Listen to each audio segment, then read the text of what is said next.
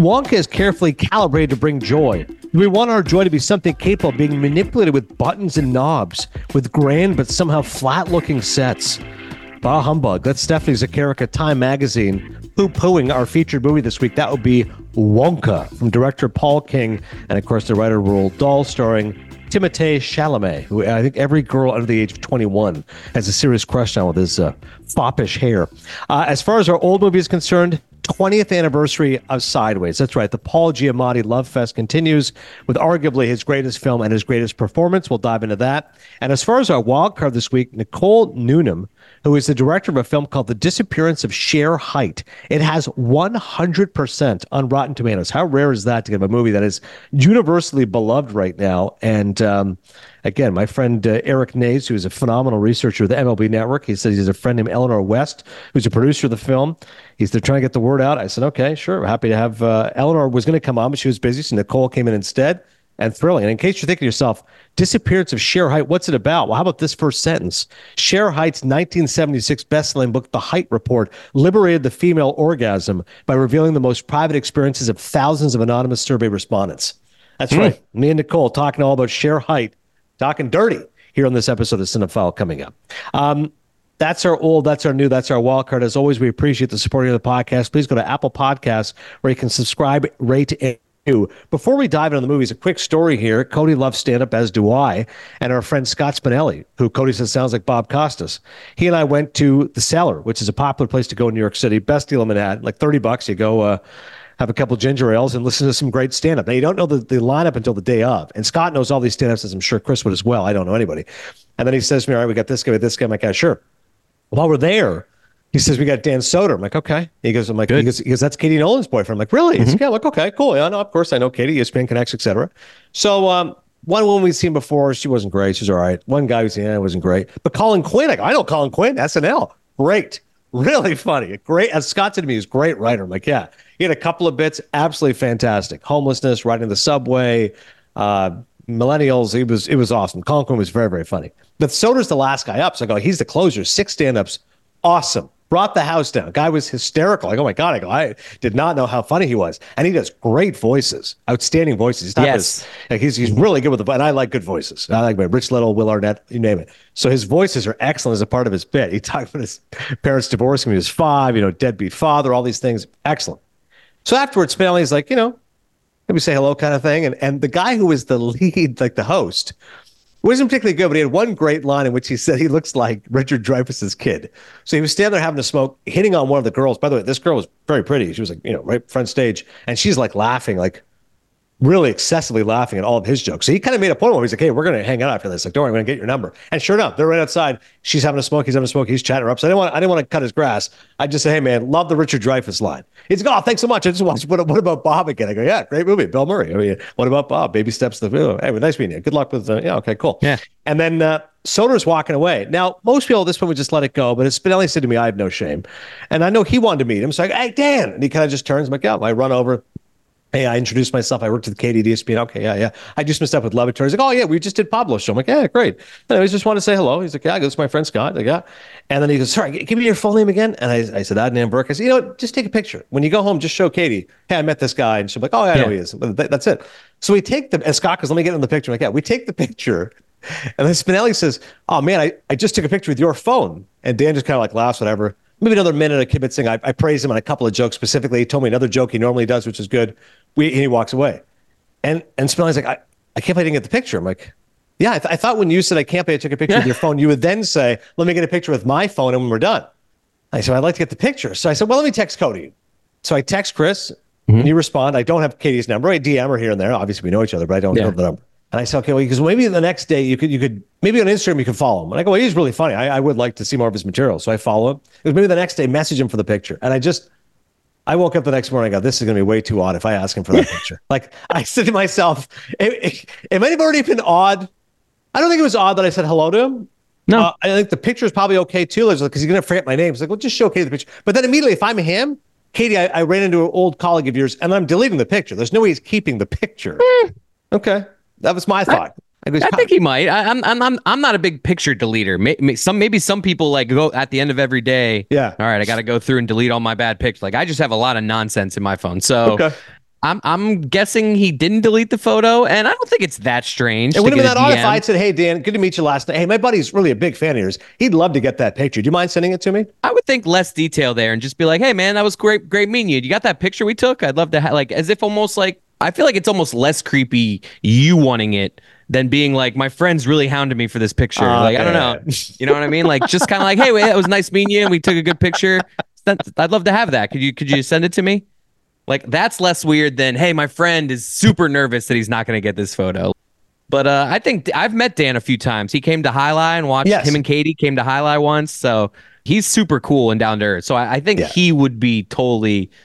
And, and it's not like you're a weirdo who No. like And- he you actually do know Katie. To your point, So- later that night, I checked. He's now following me on Instagram. So even if he doesn't know Oh. me, he gave me the courtesy follow back. So I oh could, my god! If you get the follow back, you could for sure ask for the photo. But I might just leave out that yeah. Spinelli is like super excited about it and super. Smelly sounds like Bob Costas and is a big fan of yours, and he just Yes. he would like the picture as well. Don't Yeah. mention that part. So okay, No, that just just makes it seem a little more like you're super excited. Whereas you asking for it is just a casual, "Hey, great meeting you." Yeah. By the way, I'd, lo- I'd love to have that photo. Yeah, exactly. You're right. There's nothing Yeah. strange about that. If I took a picture with a guy, who knows? Yeah.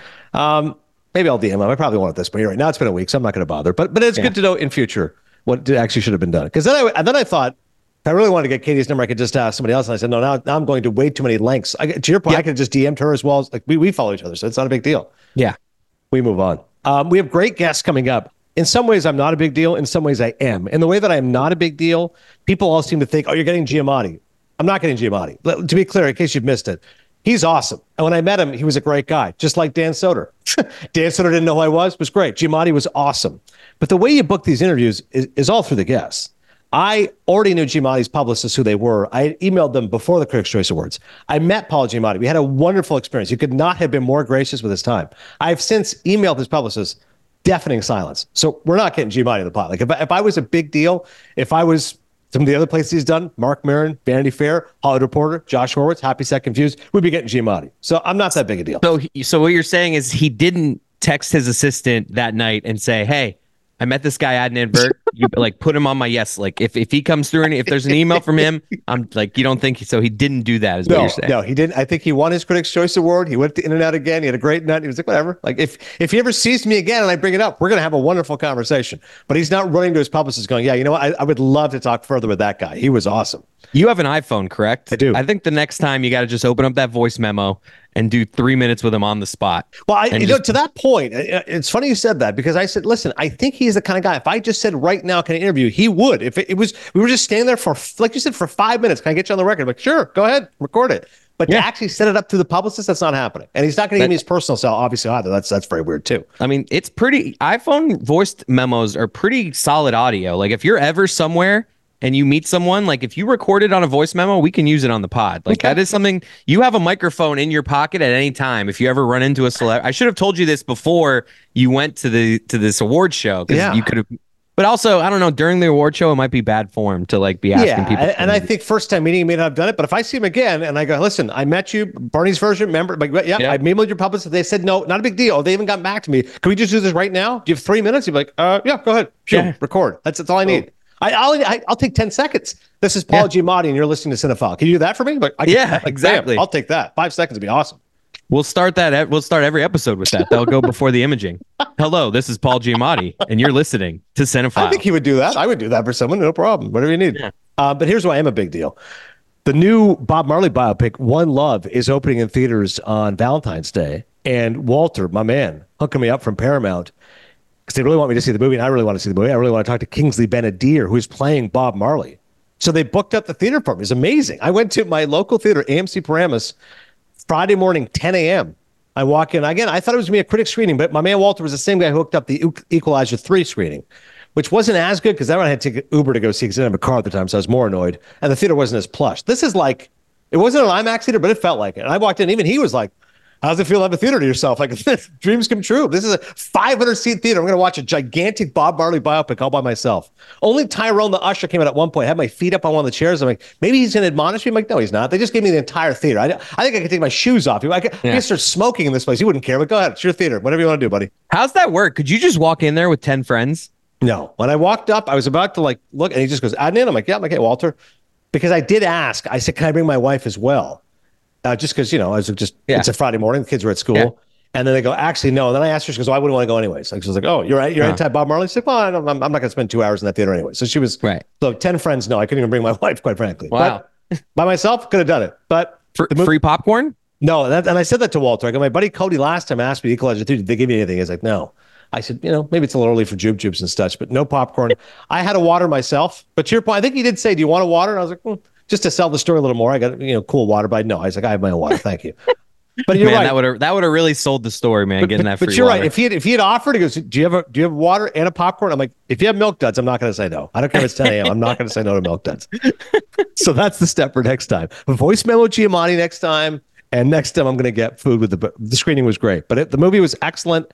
I've already interviewed Kingsley Ben-Adir. The, the junket was on Sunday. I was really worried I was going to forget. I'm like, oh, football and stuff's going on. I'm not going to remember this, but I interviewed him. He was awesome. So 11 great minutes. That's going to be coming up next week, and the week after that. I have this great book I'm holding in my hand, Hits, Flops, and Other Illusions, My 40 something years in Hollywood by Ed Zwick. He's the director of Glory, Legends of the Fall, Last Samurai, big time. Courage Under Fire, great director, man. He's he's awesome. So I cannot wait to talk to him. I finished the book, 300 pages. It's fantastic. So coming up, Kingsley Ben-Adir from the Bob Marley biopic One Love next week, and the week after that, acclaimed director Ed Zwick. We are we're bringing the heat here on Cinephile. All right, let's do our actual movies.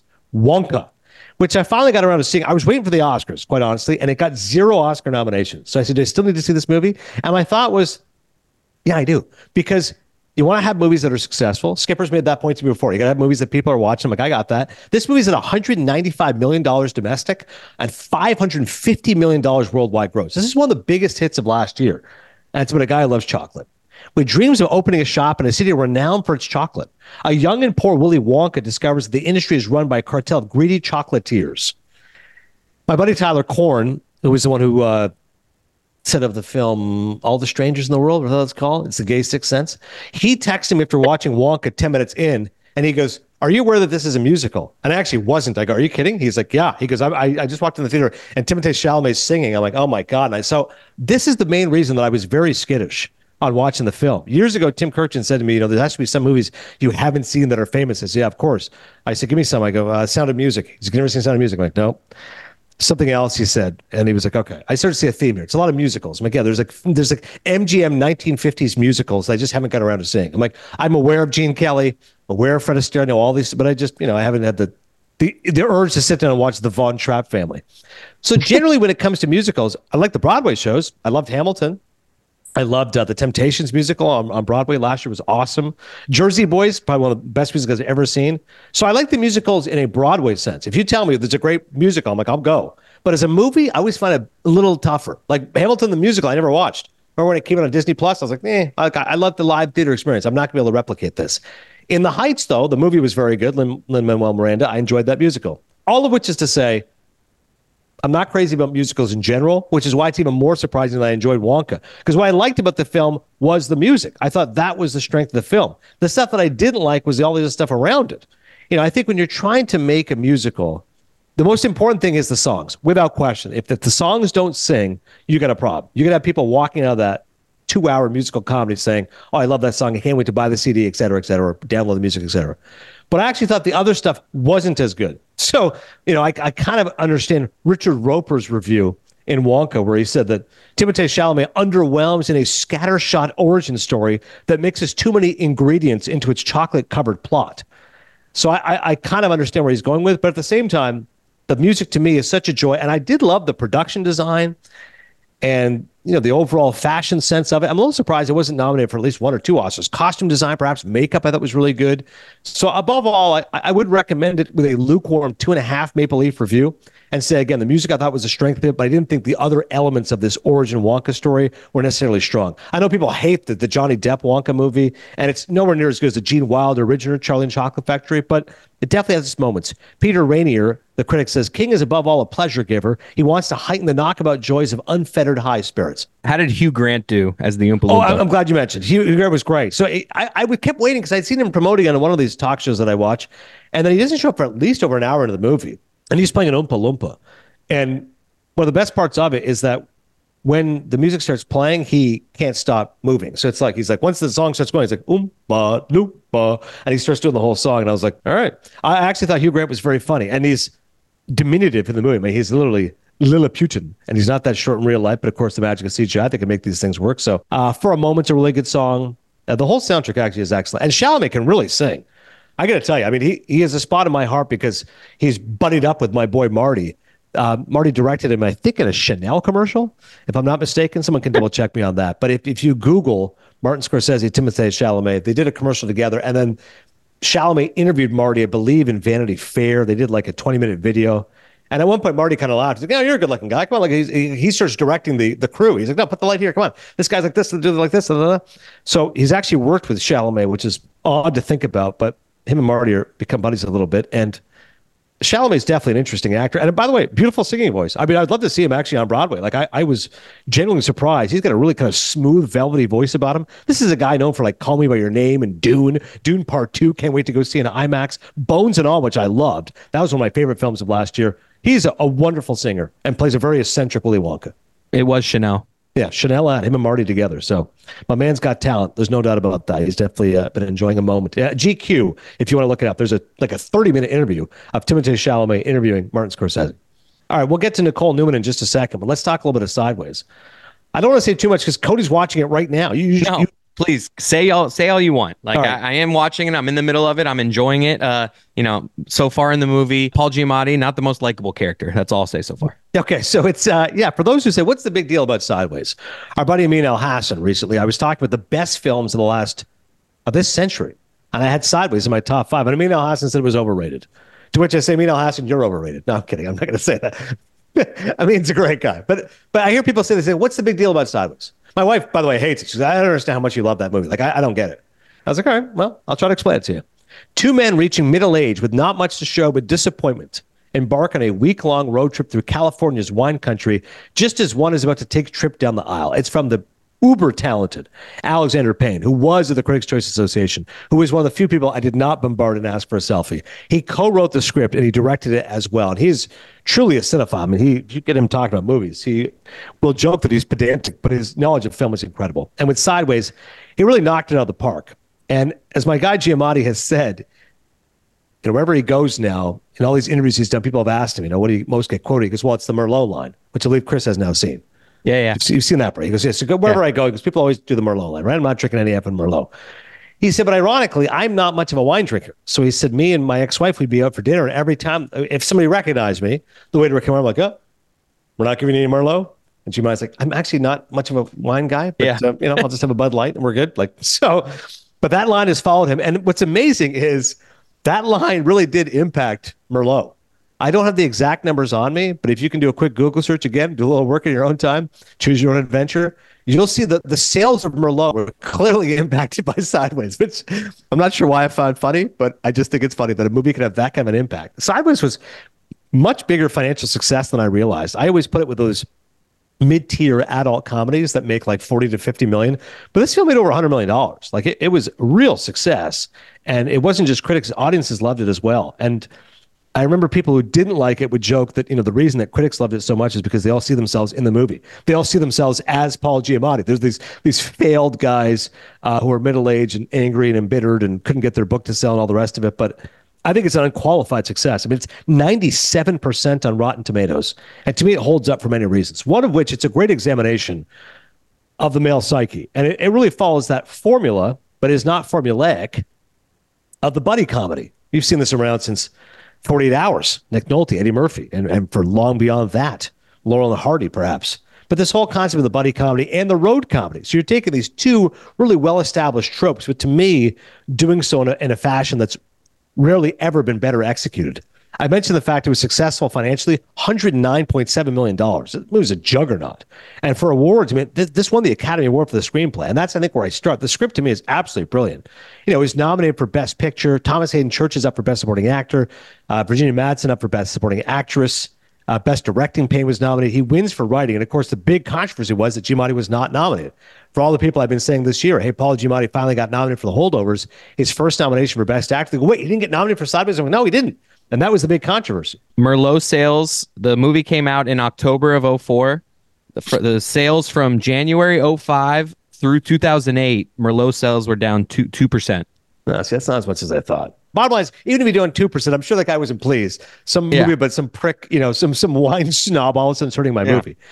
The conversation always becomes, you know, when a guy gets snubbed, well, who else was nominated, right? It's it's easy to say, I can't believe Paul Giamatti didn't get nominated for Sideways. Like, what the hell are these guys doing?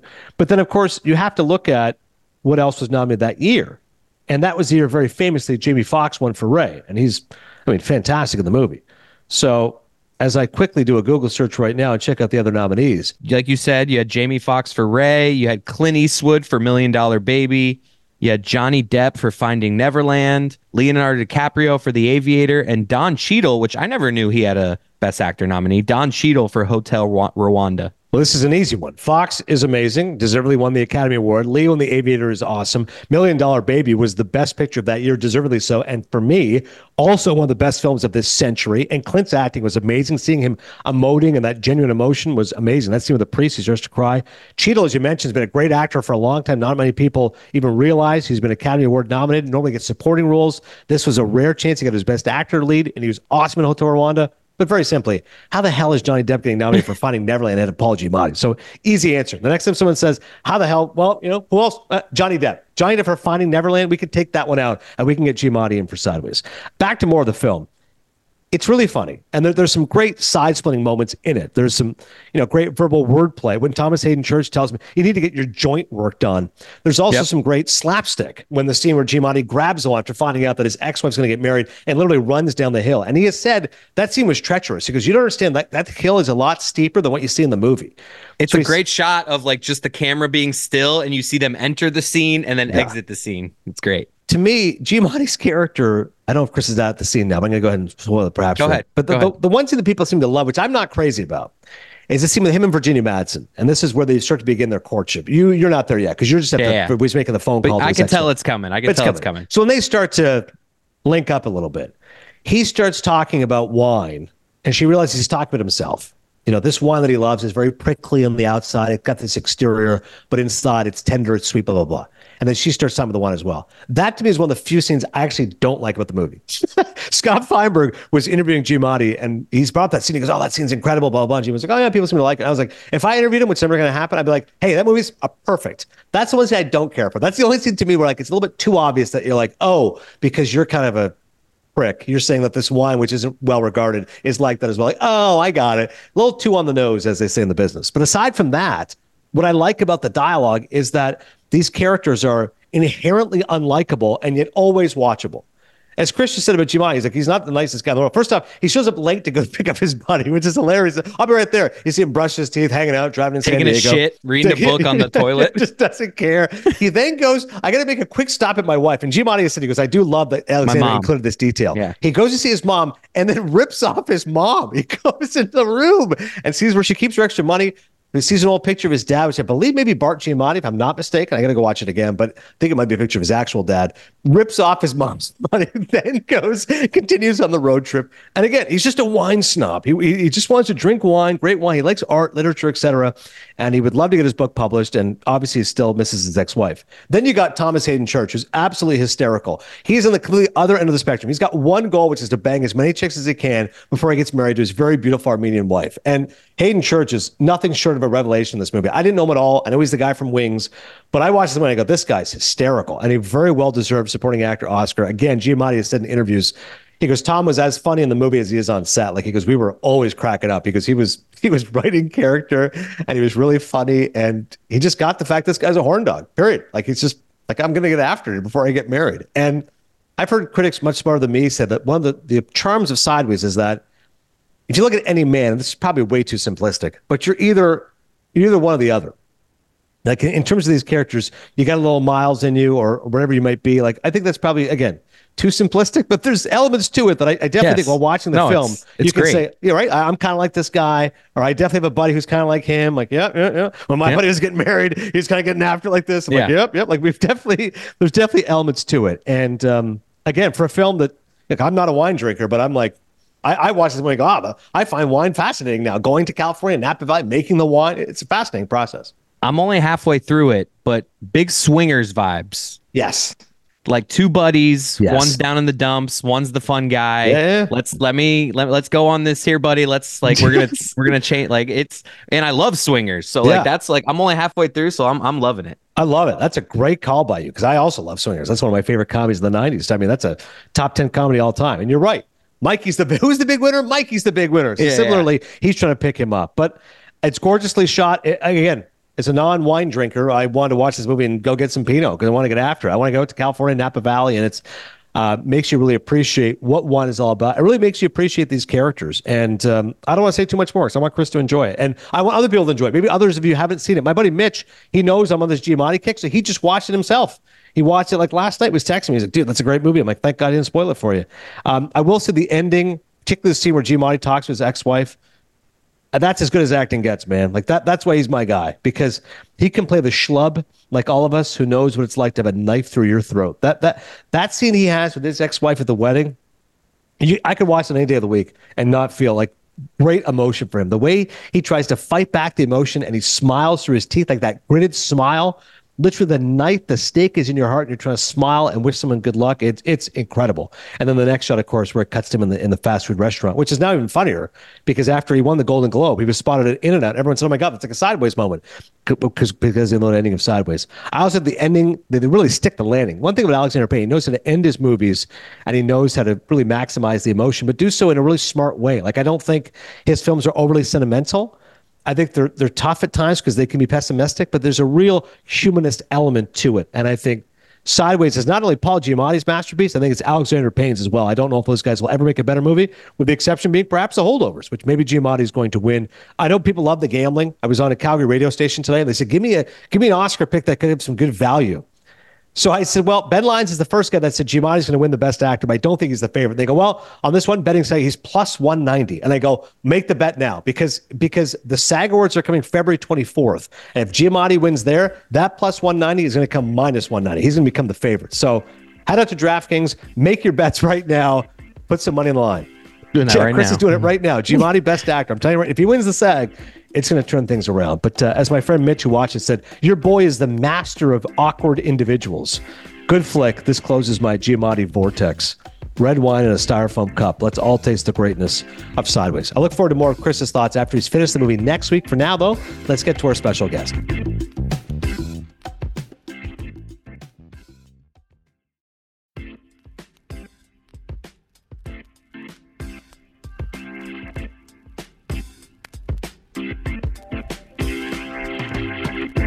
The Disappearance of Shere Hite is an outstanding documentary. It's currently at 100% on Rotten Tomatoes according to critics, so I can think of no greater uh, validation than that.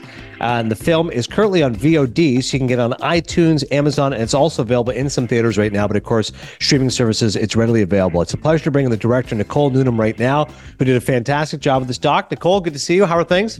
Good to see you too. Things are things are good. So this is uh, a subject matter which is ripe for discussion because I didn't know anything about it, and uh, my friend Eric Nays, who's a wonderful researcher at MLB Network, who I work with a good friend, he says, "Listen, there's this great doc. Uh, you know, my friend Eleanor co-produced. I said, "Okay, um, what's it about? Well, you just check it out yourself." Okay, so I I Google, I see the hundred percent that gets my attention, and then I say, "Wow, I didn't know about this." Shere Hite's 1976 best-selling book, The Hite Report, liberated the female orgasm by revealing the most private experiences of thousands of anonymous survey respondents. Her findings rocked the American establishment and presaged current conversations about gender, sexuality, and bodily autonomy. Very early on, there's an interview of Shere Hite from 1976 in mm-hmm. which she says, "Masturbation is a cause for celebration. Women can do so with ease and regularity." But take me back to 76. What a big deal that was that women were masturbating. It was a big deal to talk about that at all. Um, it was also a really big deal to think that that to to talk about the experience of women that that was the primary way that women achieve orgasm, and um, and you know Masters and Johnson at the time had said clitoral stimulation was the was the key way that women um, achieved orgasm, but they said that you could kind of indirectly achieve, get that through intercourse. And Shere Hite was uh, send out these anonymous surveys to 3,000, over 3,000 American women with over 100 questions, all these intimate details about their sex lives. And also, not just what do you do, but how do you feel about it? What do you want? All these things that really got at kind of the human experience of female sexuality, really kind of in a, in a very groundbreaking way, sort of for the first time. And the answer coming back, like we know how to have orgasm we can do it ourselves but we're not having it um, having orgasms with our partners because right. they're persisting in believing that we're going to have them through vaginal penetration. Really was a bombshell in the culture. Yeah and i, I loved her line they're talking about you know men masturbating women masturbating getting off etc and she says equality doesn't seem dangerous to me like it, it, was such a plain way of saying it. Like, what's the big deal? Like, if, if a man can achieve stimulation, why can't a woman? Like, I thought that was such a great line that you used in the documentary that Shere Hite said. I know. I mean, I, I really love that period around 1971 because I think it was a period in American society where there were so many kind of civil rights movements growing, the feminist movement, this is the uh, movement for racial equality that had started to really achieve major gains. And I think it made people dream and think that we could have a more equitable society. And that's the movement that Shere was coming out of. And she was full of optimism and belief that, you know, if we if if she put forth this information, not only women would want to change their their lives, but men would want to change too, and that that uh, we, we would achieve more happiness and things would be better. And um, and that's sort of the um, the structure of the documentary. Is you find out that that's in fact not what not what most men wanted. Yeah, I, I, among the many double standards is that you know male reproductive organs can be mentioned, penis, testicles, but if women you mention vagina, vulva, especially the clitoris, all of a sudden people are taken aback. Like, oh, we can't we can't have these words discussed out in public. And to your point, I thought the doc really was fascinating when exactly what you're referring to. Once she started to focus on men, so she starts to pull mm-hmm. men 13 to 97 about their habits, and that information is equally revelatory in that a lot of men feel like they can't share their feelings. There's no way that they can be open and honest about being a man. What does it mean to be a man? There's one great uh, subject who says, you know, I cried one time when I was a kid. I didn't cry again for 25 years. Like the, the, the, the study that came out of what she thought was a lot of repressed male emotion. Right. And and not only is that what she was presenting to people, but you see that when it was presented, people couldn't handle the fact that it that it was true. You know, people didn't want to acknowledge that that was true.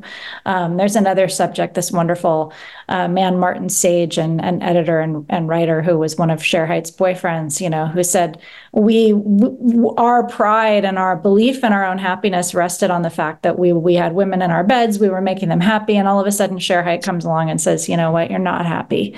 And, mm. and you just see people saying like, well, that's not true of me. And that's not true of anybody that I know. And it's, it's painful to see. And I think one of the reasons it's so painful to see in the documentary is because we recognize that that's an area where we haven't really made an enormous amount of progress you know?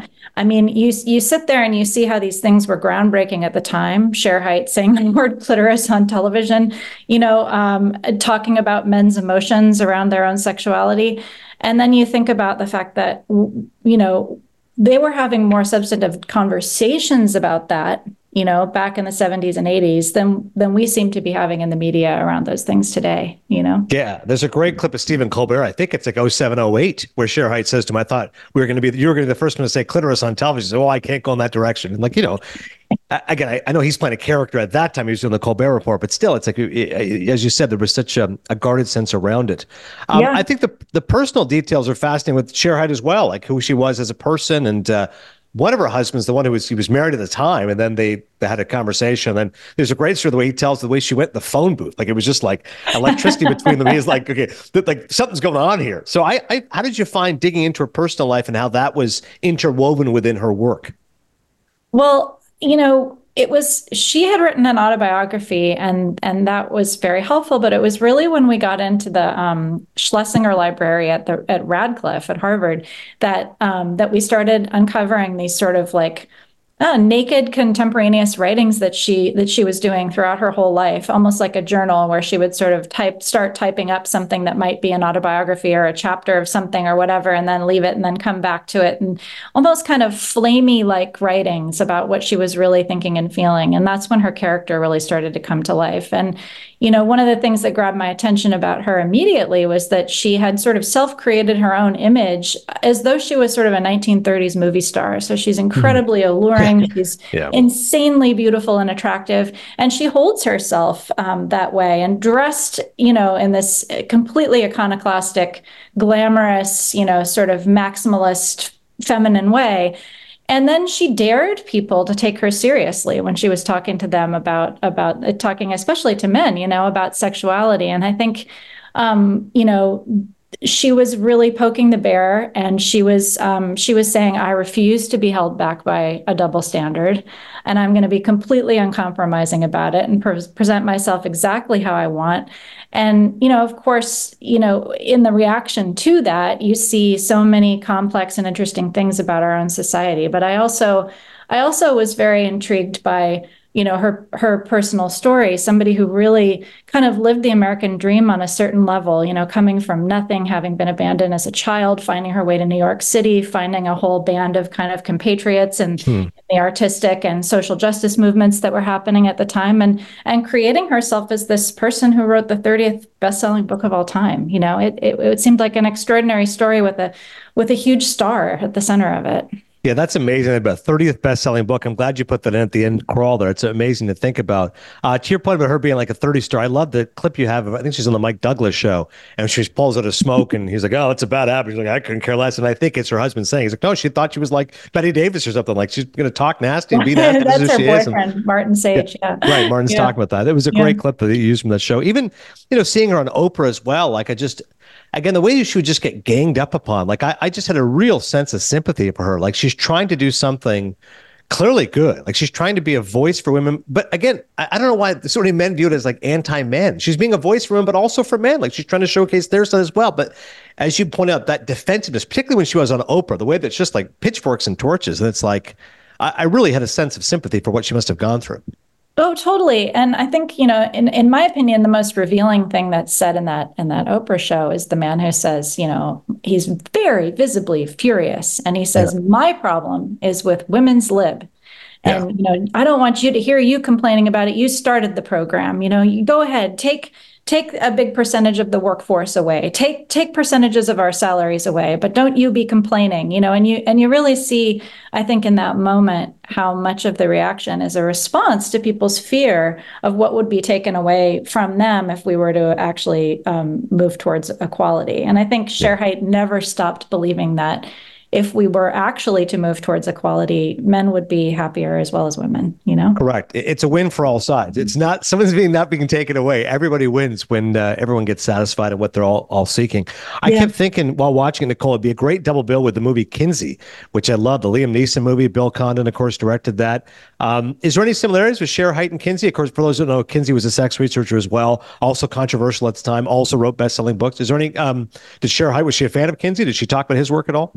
Yeah, I think she was really grateful to both Kinsey and Masters and Johnson, you know, and I think I think she she was looking for kind of the gaps. She was looking at the questions that kind of in her mind still remained unanswered and trying to come up with like a an innovative um, you know, kind of new way of uh, of of creating a methodology that would would get at some different truths. And people had various opinions about um, the validity or kind of hardcore science of the methodology she devised but she mm-hmm. she really felt like if you didn't ask people questions anonymously you weren't going to get truthful responses and she was willing to sacrifice some of what people said scientifically you needed to um, to do to get a, a, a real random sample in mm-hmm. favor of trying to get at, at something different and when people would attack her she would say well you know, Freud developed a new new methodology, and his sample size was only three Viennese women, and people listened to him. And she just genuinely couldn't couldn't understand why, if she was getting at something truthful, people wouldn't embrace it. You know, but she did find herself in the crosshairs of that argument as well. Yeah, I, am glad you include. There's a few talking heads saying, "Listen, you know, she's bright and everything, but it's not scientific," which gets to the issue. Well, what exactly is scientific? And and of course, shares bounced back against that. I know Kinsey got in some trouble at some point with his research because you know he was pointing out that you know not everybody's heterosexual. Some people are bisexual. Some people have mm-hmm. tendencies. And mm-hmm. then, then all of a sudden it became a criticism of monogamy. Shere herself, one of her friends says that she was openly bisexual at the time. Right. How challenging was that at that time, even in New York City in the 1970s? I mean, I think it was very challenging. I think Shere found her way into a milieu in which it was being explored and celebrated, and um, and there was a, a, huge amount of kind of heady activism around it. You know, she was friends with activists like Karla Jay and Kate Millett and people who were who were you know really thinking that you know they were going to be able to make major progress around acceptance of those issues. And uh, Karla Jay said something to me that really um, stuck with me, which was, you know, the reason that people had such a problem with Shere Hite is she was offering them a choice, you know, and the responses that came back, people were saying, sometimes I like having sex with women, but I get this from men. And there was a, there's much more of a personal sense of the fluidity of um, people's experience of gender and sexuality that kind of defies categorization when you're just hearing the very private kind of secret feelings of human beings. Mm. And um, and and Karla said, you know, what that tells people, and that's certainly what it told me when I read it when I was 12 years old, is you have a choice. You can experience, you know, sexuality and and your own, your own experience of your gender identity and everything, kind of in in the way that you know personally works best for you, and that's okay. And yeah. um, and that that was, you know, really terrifying to to people in society. Uh, again, it's a terrific sure. I'm sure that was true in Kinsey's time as well, you know? Yeah, I was about to say, I think those issues have remained no matter what the generation is. Again, yeah. the disappearance of Shere Hite, I encourage everyone to go see it. Last question for me, Nicole. What's it like to make a documentary, which we all know no one's doing for the money? It's all uh, toil and sweat and tears, and you get 100% right now reviews on Rotten Tomatoes. I know it's only an aggregate, it's just one measure, but how gratifying is that?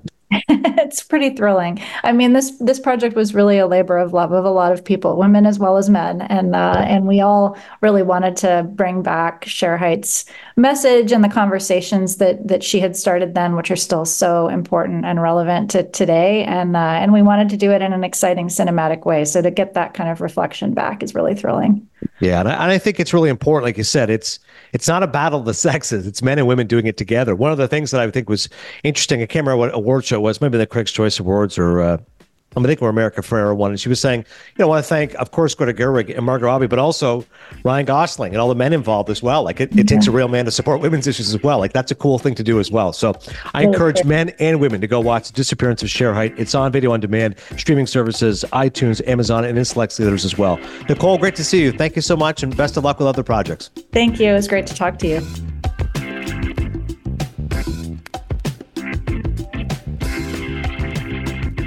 All right. Thank you once again to Nicole. And make sure you check out that wonderful documentary, The Disappearance of Shere Hite. Thanks as always to Chris Cote, the entire crew. Again, more details about potentially at the Academy Awards or some Oscar content. That's probably the better way I should say it. On behalf of Meadowlark Media, Cinephile will be involved, uh, perhaps regrettably, with David Samson, but we continue. Um, hope everyone enjoys the Super Bowl coming up. Lots of great movies coming down the pike. Again, next week, the star of One Love, the new Bob Marley biopic. Kingsley Ben-Adir will be our special guest. The week after that, director Ed Zwick. Do your homework right now. If you don't know Ed Zwick, go watch Glory, go watch The Last Samurai, go watch Legends of the Fall, go watch Courage Under Fire, 30 something, a TV show. My so called life, Claire Danes. This guy has been a real player the last 40 years, and he's written a great book, which is available February 13th. So do some prep for the interview, and I hope it goes as well as the book was a read for me. Thanks as always for supporting Cinephile, and I'll see you at the movies.